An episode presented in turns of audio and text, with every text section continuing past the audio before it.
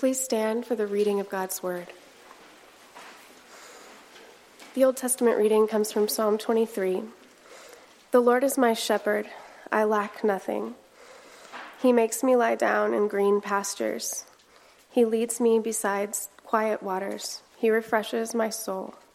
He guides me along the right paths for his name's sake. Even though I walk through the darkest valley, I will fear no evil, for you are with me. Your rod and your staff, they comfort me. You prepare a table before me in the presence of my enemies.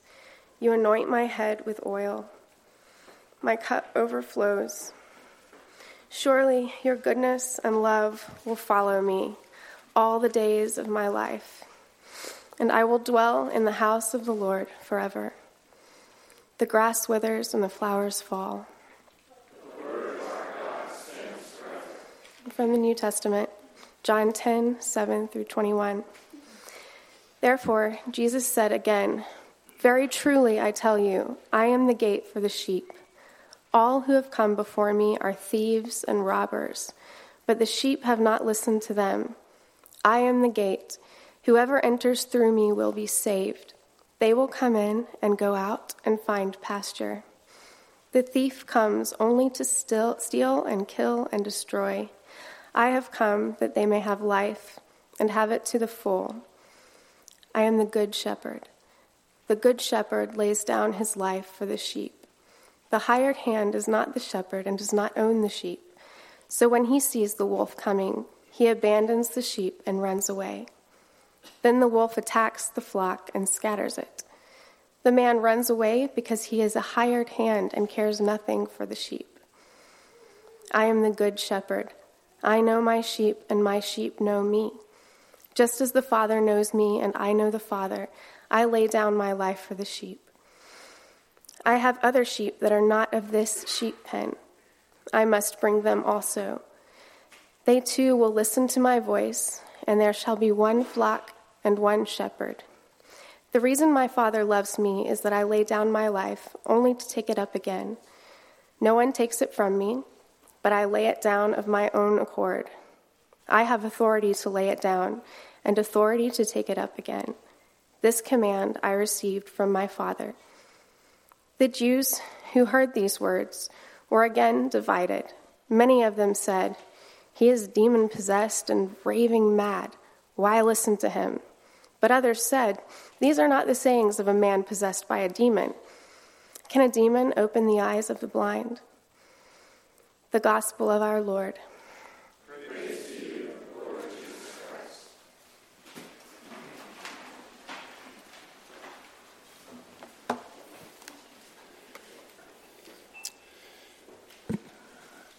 Before we pray, just to address the elephant in the room, I have not joined the Marines,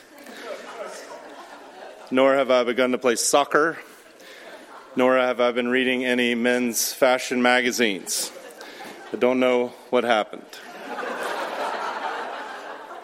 Let us pray.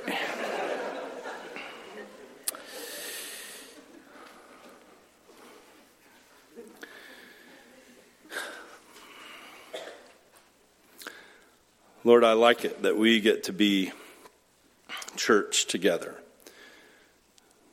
Sheep summoned by a watchful, accompanying, supplying, sovereign shepherd.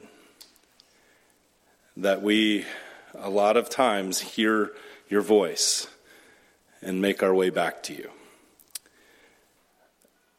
I'm encouraged oddly by the passage that Karis just read to hear that the response to hearing you talk was if that's true, he's either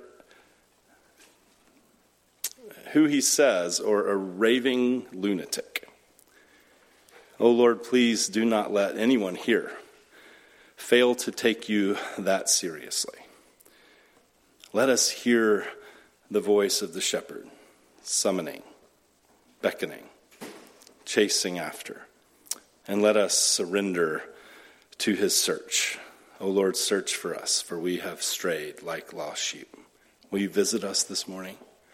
in ways that we could not have accounted for on our own or anticipated with our own puny imaginations, will you visit us healingly and with restoration of soul? We invite you in the name of Christ. Now come. Amen.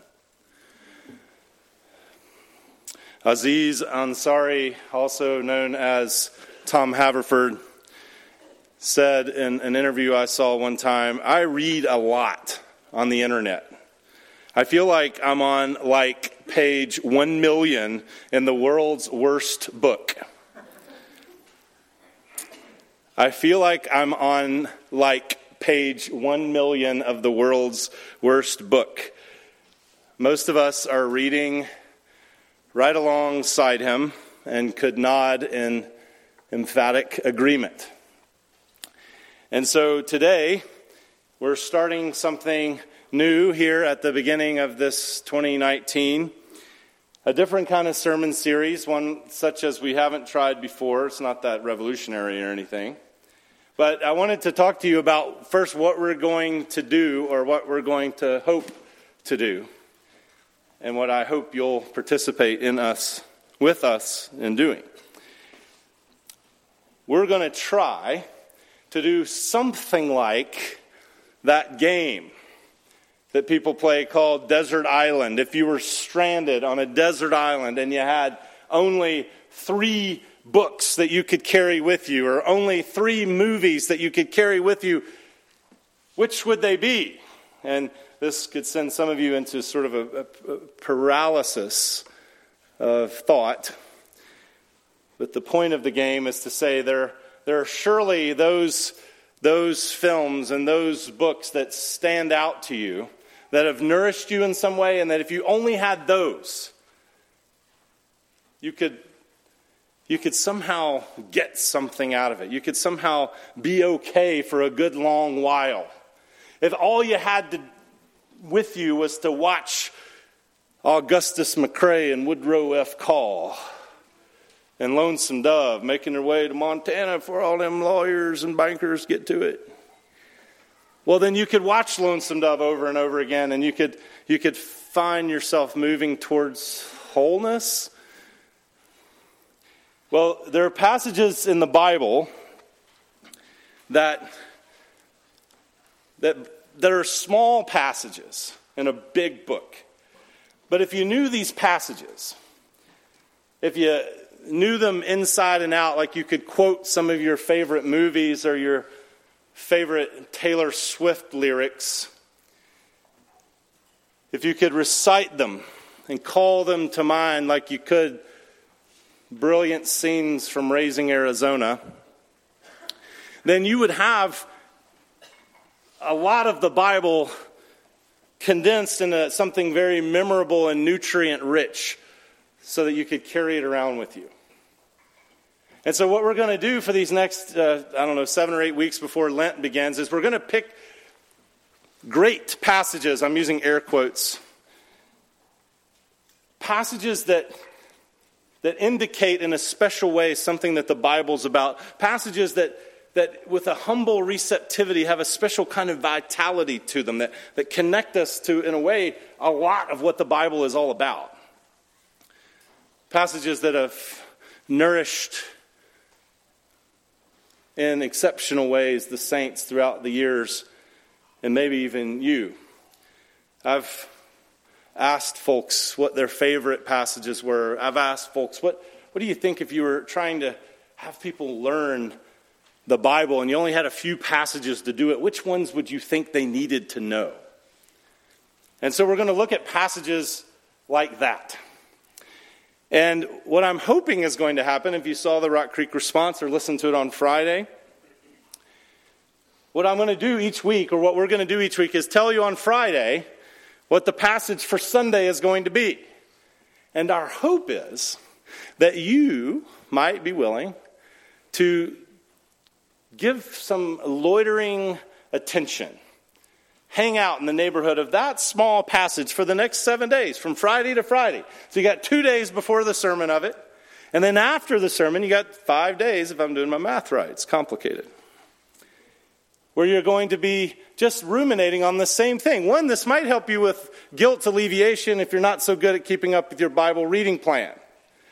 You thought, I'm going to read the Bible this year, and then you're like five days in, you're like, I'm already like 42 chapters behind. Well, yeah, I hope you'll do that too if you want, but little passages that you can read over and over throughout the week. You might find yourself, as you're reading them, getting hung up on one word, one phrase, one idea. That idea might turn into prayer. That idea might turn into something that, that, you, that you gnaw on for a while, that you noodle over for some good bit. And that would be good and right. I'm hoping for you to have something that you can carry with you throughout your life and throughout the week. So we're going to try this, and hopefully it will de- become a habit for you, something that will nourish you in a, in a special kind of way. Now, some of you know that there is a certain kind of anxiety that you get if you don't have certain things with you when you leave the house. I would imagine for the lion's share of people in here, if you should leave the house and get all the way to work 30 minutes away and discover that you don't have your phone, you would need, immediately need to call your therapist. You would find your anxiety rising. You'd find your, your underarms soaked with sweat. You'd, you'd be having palpitations inexplicable. You'd feel ill at ease because, you know, with your, with your phone, you're impervious to death the death of boredom or the death of violent collisions. You can keep track of your children. If you know where your children are, then nothing can happen to them if you know where they are. Mm-hmm. If you can get in touch with everyone all the time and everyone can get in touch with you all the time, then you're safe. And it feels terrible not to have your phone. Well, we need them. That's the brilliance of the phone. We're, our lives are latched with them. It might be leaving the house without cash or without your wallet or without some medication that you need. And just the thought of not having it destroys your confidence. It makes you unable to enter into your world. What I'm hoping to do in these times where we are watching the internet, reading the internet, and are on like page 1 million of the world's worst book, but yet can't put it down. That we might have something to leave the house with each morning. Some bit that isn't going to happen out in the world that's going to reorient us, that's going to flick on a switch that got turned off overnight, or that gets turned off 87 times during the day that has to get flicked back on that awakens us to the world in which we live. It awakens us to realities that we're not normally cognizant of, that we don't normally keep in our perception. Something that gives us confidence. I picked Psalm 23 for the first passage of this because, well, one, you all know it. It's very widely known and read and memorized. If you hang out in the Bible, you hang out at churches, you hang out at cemeteries. It's a very famous psalm and encapsulates a great deal about life on earth with God as our King. Dallas Willard, who has influenced me a lot, made a habit with this particular passage. He made a habit with this particular passage of saying, I'm not going to get out of bed in the morning until I've scrolled through. He didn't say scroll because he doesn't use computers lots, I don't think. Until I've worked over in my mind Psalm 23. I recite it to myself, I pray it, I, I just walk through it. I don't get out of bed until I'm reoriented to the fact, to the facts of my existence, the ones that don't occur to me when I wake up. That I'm a shepherded person, which means that I have a sovereign someone to, to supply for me, a sovereign someone to watch over me, a sovereign someone to accompany me. and it helps him to sort of settle into his sheepness, to open up in a humble receptivity to the fact that today, as he goes out into the world with violent forces and trivialities and terrors, with strains and stresses and joys, that he enters into that world humbly, openly, receiving another life from the one who's always with him. That he doesn't have to protect himself. He doesn't have to fend for himself. He doesn't have to be led along by his own nose. He has a certain sovereign someone. And that gives him confidence. It's given me confidence. I wanted to give you confidence. So that's what we're going to do. And an image I would love for you to have as we think about why are we doing this again? Well, I want you to have confidence. More confident when you leave the house than if you've got your cell phone with you. And if you've got a pocket full of cash and, and all your credit cards in your wallet, I want you to have this sense that you have a way to tend to all the things that you're going to encounter. You've been on an airplane. You know at the beginning in those talks that no one pays attention to and wishes would get over with, and the person doing it would wish they didn't have to do it. But they tell you, right? An analogy that's surely been used in four or five hundred million sermons across the planet throughout the time that people have been flying that if the cabin pressure should drop, then you put the oxygen mask on yourself first, hero. Don't try to save the people around you when you can't breathe. Science says without breathing, you die. You can't help no one if you ain't got no breath. That's how they say it in the science books. And so you put that oxygen mask on yourself first so that in an emergency, in dire circumstance, you're going to be a benefit to others and to yourself. And so I would love for you to think about these passages and some sort of loitering with them or, or letting them sit on your tongue like a lozenge, like a starlight mint that you just let sit there and savor, that gets to be part of you. It's like putting on an oxygen mask. So you're breathing deeply the words that made the world, the words that hold up the world, the words that God Himself has said. You can't live without these. You think you just need bread. You need words from the heavens to sustain you. And I've been teaching my people that throughout the ages. So, this is a kind of oxygen mask that you get to oxygenate your own soul, your own body with reality. And it helps you to be able, therefore, to fulfill your calling in the world. You then have something to offer. You then have grace that you've breathed in deeply, that you've, you've chowed down on like a hearty breakfast of pancakes and eggs and sausages, and coffee and juice. And now you're revitalized to go out and bear witness to realities that other people aren't so sure of themselves, to help be the voice of the one who calls, and his sheep always hear that voice, that we get to be under shepherds ourselves, that we get to demonstrate that we've been chased after with loving kindness and we can show it. We've been accompanied in our fears and we can accompany. We've been watched over and we can watch over. We can share the hope that we have if we're careful to keep this oxygen in front of us. And it's the kind of thing I think if you start to do this, and a lot of you, I don't want to presume that you don't already do this, a lot of you already do.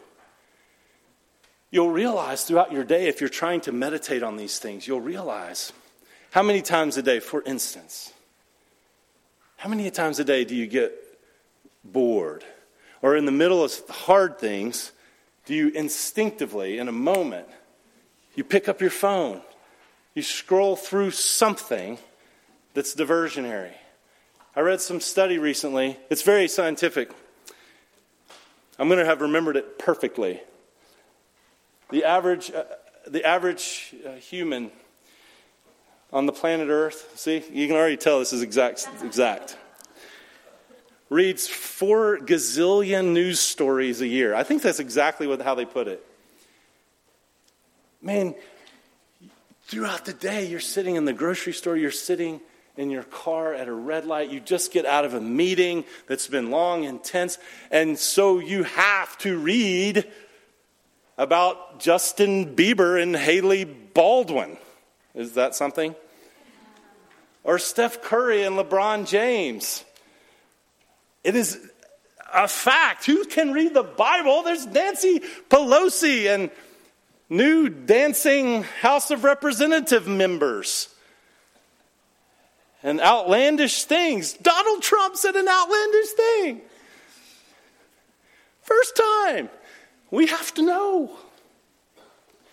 And you fill your head with these, I mentioned on Friday, reading somewhere, these refined sugars. You have an endless appetite for it, but none of it sticks to your ribs. It's all empty calories. You don't remember anything you read. It's not shaping you in any helpful way. So we're trying to give you something to think when you get bored, when you get scared. What can you call to mind? What can you bring up in your memory? When you're cold at heart and you need help in praying, what can break open the frozen tundra of your heart like a pickaxe and cause the green to show again? That's what I'm hoping will happen as you come to these passages as you meditate on them daily, as you read them over and over again, as you turn them into prayers, as you just by hanging out with them, you'll find yourself probably memorizing them. Some of you need to set out to memorize them. You'll be surprised. You'll be glad. That's the introduction. But it's not indicative of the length of the rest of the things so far as anybody might be able to tell right now.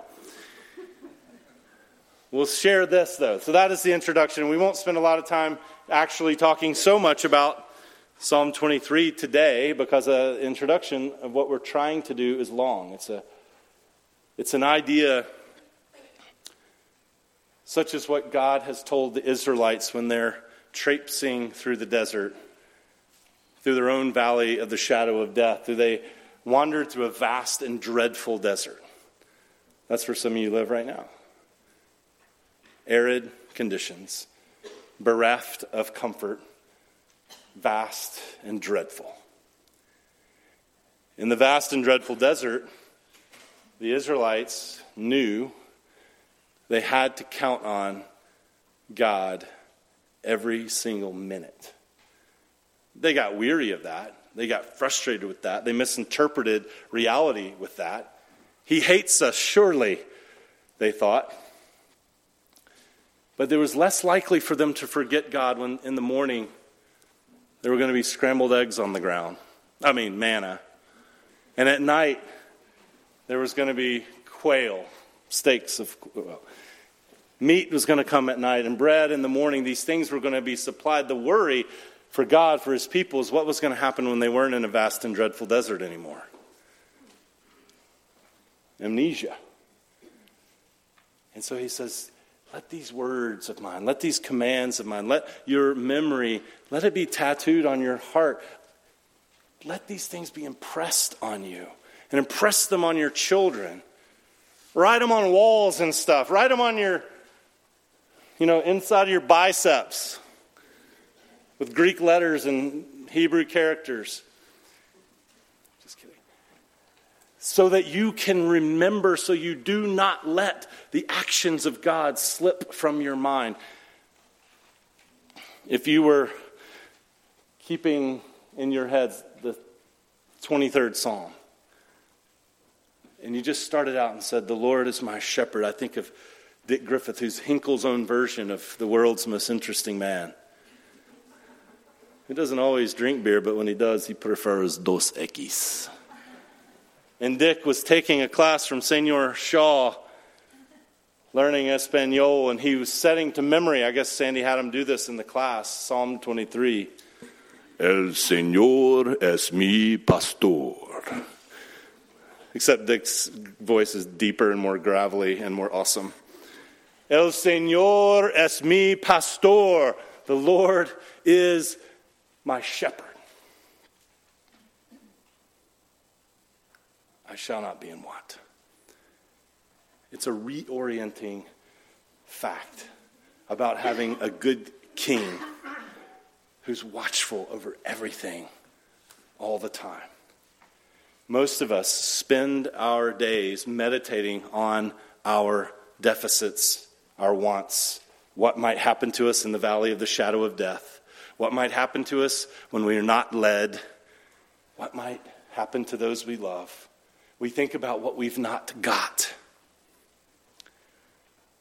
And the psalmist, having been an actual shepherd, and then a shepherd as a king. And in the ancient Near East, shepherds, that's the word that gets applied to kings all the time. That kings are shepherds and they're watching over their whole dominion, which is their flock. And good kings make sure that their flock is protected and supplied for and watched over vigilantly. They do not live for themselves, in Ezekiel, God is furious at the kings of Israel because they got rich and they got fat and they got negligent and they got lazy and they fed themselves and they didn't do jack squat for their flock, God's flock. They didn't chase after the injured, they didn't bind up those who had broken things. They didn't go after the strays. They didn't fight off intruders, so his flock was scattered and fed to the wolves. So he says, I myself have to come. I myself will come and shepherd my flock. This is an image that's meant to tell you no matter how many things you think you might need, the thing you need more than anything is to believe that you are shepherded. That you have someone who's really watching your life. You know, when you walk through the valley of the shadow of death, a lot of people in here are walking through the valley of the shadow of death, maybe literal death, but every sadness, says Walt Wangerin, every sadness has its root in death. Why does a mother cry at a wedding when her daughter's getting married? Even if her daughter is not marrying an imbecile which sometimes happens. Her daughter's marrying a wonderful man. She thinks he's great for her daughter. And why does a mother cry like she's at a funeral? Because, in a way, she is at a funeral. Though something good's happening, something bad is happening, something, something's being lost. It's a death to her. A season is going away. All our sadnesses have to do with the valley of the shadow of death. And we wonder sometimes as we carry these things around, we think, is somebody watching? You feel cataclysmic loss. Someone precious to you is in deep distress. Someone dies. And you have this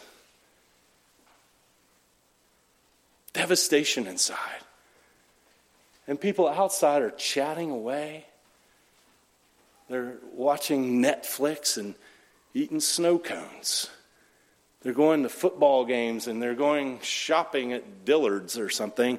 And life continues and you're decimated and you want to scream out, Stop it!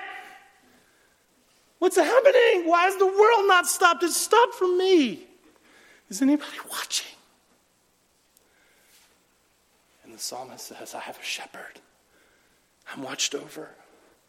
Even though I walk through the valley of the shadow of death, I'll fear no evil, for you are with me. And that's the need I have. That's why I shall not be in want. That's why I get my soul restored. That's why I can lie down in green pastures. That's why I can be led to still waters when I ache with the thirst of loss. I get something from you. I know to look for something from you. I know to be replenished and led for your own name's sake and your own reputation something for me. You're wronged in some way. That's another kind of death. Oh, I've seen it lots of times. You have too. Somebody close to you betrays you in some profound way. And it's like being fouled in a game. You know, like in soccer, somebody gets fouled, and then like the guy flips up in the air and turns around six times and take, cuts off his leg to look like something really bad happened. They do that in every sport, flopping, they call it. And you sometimes get fouled so badly, and you're just looking around like, did the official not see this? Someone needs to cry foul. There needs to be some celestial whistle. They need to be ejected from the game. And you're walking around, and someone has injured you so badly, and there's no one to call foul. They're still going on vacations in the Gulf of Mexico. They're still having barbecue grill outs at their house with their big green egg. And you are devastated. And you're wondering, is anybody watching? And the psalmist would say, I have a shepherd who's watching, who's tracking me down with goodness and mercy, who can put back together this broken vase of my life can restore my soul. So I know, have learned to look for Him, not to meditate on what I need, not to meditate on what I lack, not to meditate on all the death, but to meditate on the one who shepherds me through the lack, through the need, through the death.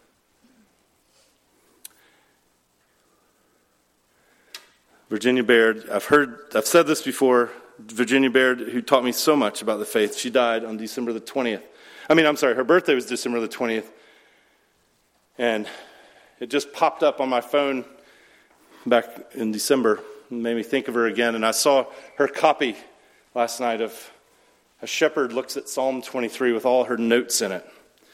And I thought this a good way to close as a reminder for us. Because if you've got this idea of you having a sovereign shepherd who's watchful, who's supplying, who's accompanying, then you can come to believe, like she did, that there are only two kinds of people in the world who deal with sheep. Now, of course, you have to enter into your own sheepness. You have to settle into your own sheepness. The only two kinds of people deal with sheep butchers and shepherds, you'd say. And our Lord ain't no butcher.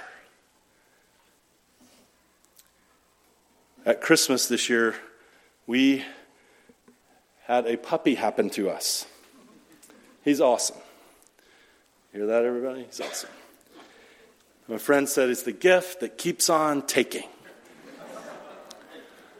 we were talking to the breeder about this puppy, trying to, to figure out how to do some remedial instruction and, and that sort of thing. And he said, You know, this, he's just trying to figure out his place in the pack. You know, he's just like a, like a young person. You know, a young person goes to work and they think, well, they should be the CEO of the company. They know everything.